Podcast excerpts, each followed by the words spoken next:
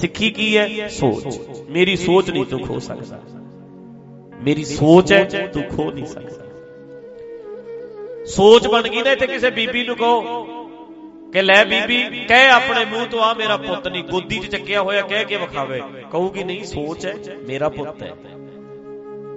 ਜੋ ਮਰਜ਼ੀ ਕਰ ਲੋ ਮੰਨਦੀ ਨਹੀਂ ਮੇਰਾ ਬੱਚਾ ਹੈ। ਵੱਢ ਦਿਓ ਭਾਵੇਂ ਟੁਕੜੇ ਟੁਕੜੇ ਕਰ ਦਿਓ ਭਾਵੇਂ। ਸੁਣੋ ਖਤਮ ਕਰ ਦਿਓ ਭਾਵੇਂ। ਉਹਦੀ ਇੱਕ ਸੋਚ ਹੈ ਨਹੀਂ ਖੋ ਸਕਦੇ ਤੁਸੀਂ। ਤੇ ਮਾਤਾ ਗੁਜਰ ਕੌਰ।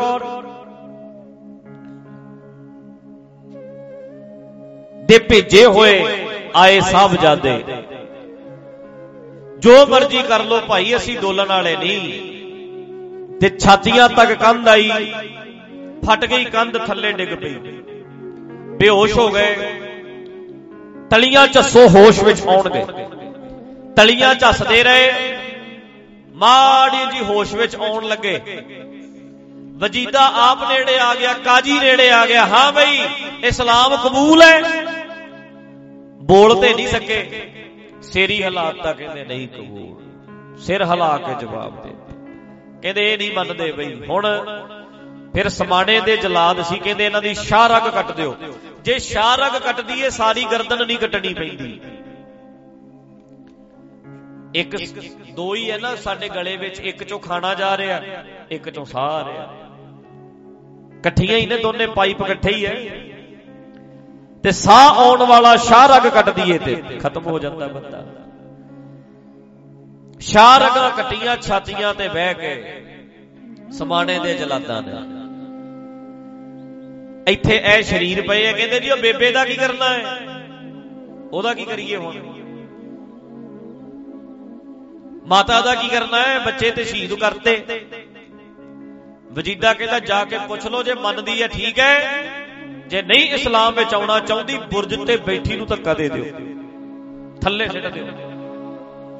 80 ਸਾਲ ਦੀ ਉਮਰ। ਉਹ ਗਏ ਪਹਿਰੇਦਾਰ। ਸਿਪਾਹੀ ਗਏ। ਬੇਬੇ, ਤੇਰੇ ਬੱਚਿਆਂ ਨੂੰ ਸ਼ਹੀਦ ਕਰ ਦਿੱਤਾ ਗਿਆ। ਤੂੰ ਦੱਸ ਤੇਰੀ ਸਲਾਹ ਕੀ ਹੈ? ਤੈਨੂੰ ਇਸਲਾਮ ਕਬੂਲ ਹੈ? ਜਦੋਂ ਐ ਪੁੱਛਿਆ, ਤੇ ਮਾਤਾ ਜੀ ਗੱਜ ਕੇ ਬੋਲੇ, ਕਹਿੰਦੇ ਸ਼ਰਮ ਤੇ ਨਹੀਂ ਆਉਂਦੀ ਇਹ ਪੁੱਛਦਿਆਂ ਨੂੰ। ਉਹ ਮੇਰੇ ਪੋਤੇ ਸੀ।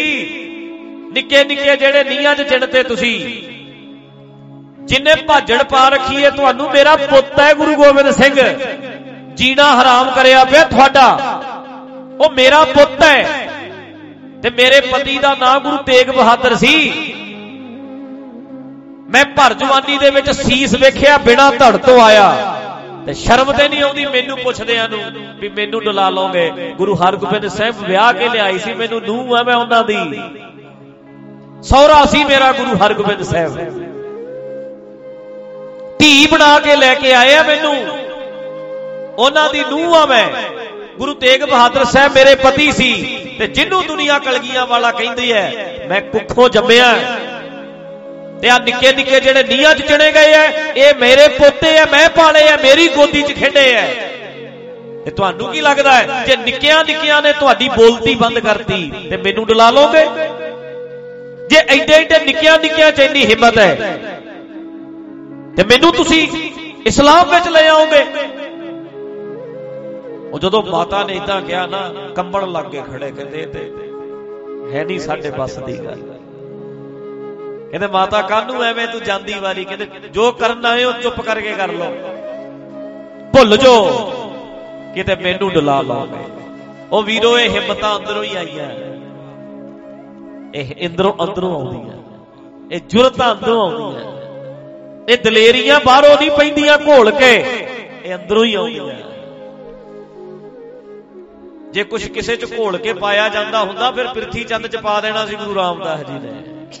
ਜੇ ਬਾਹਰੋਂ ਘੋਲ ਕੇ ਪਾਇਆ ਜਾਂਦਾ ਹੁੰਦਾ, ਗੁਰੂ ਹਰਿ ਸਾਹਿਬ ਜੀ ਨੇ ਆਪਣੇ ਪੁੱਤ ਰਾਮ ਰਾਏ ਚ ਪਾ ਦੇਣਾ ਸੀ।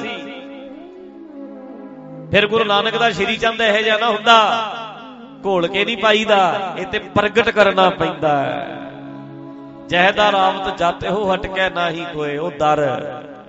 ਇਹ ਅੰਦਰੋਂ ਆਇਆ ਸਾਰਾ ਕੁਝ ਇਹ ਅੰਦਰ ਹੈ ਦੁਆਰਾ, ਜਿਹਦੇ ਤੋਂ ਸਾਰਾ ਕੁਝ ਮਿਲਦਾ ਹੈ, ਇਹ ਖੈਰਾਤ ਮਿਲਦੀ ਹੈ। ਇਹ ਦੁਆਰਾ ਅੰਦਰ ਹੈ ਜਿਹੜਾ ਪ੍ਰਸ਼ਾਦ ਮਿਲਦਾ ਹੈ। ਇਹ ਗਿਆਨ ਅੰਦਰੋਂ ਫੁੱਟਣਾ ਅੰਦਰੋਂ ਫੁੱਟਣਾ ਚਸ਼ਮਾ। ਇਹ ਮਾਤਾ ਗੁਜਰੀ ਦੇ ਅੰਦਰੋਂ ਫੁੱਟਿਆ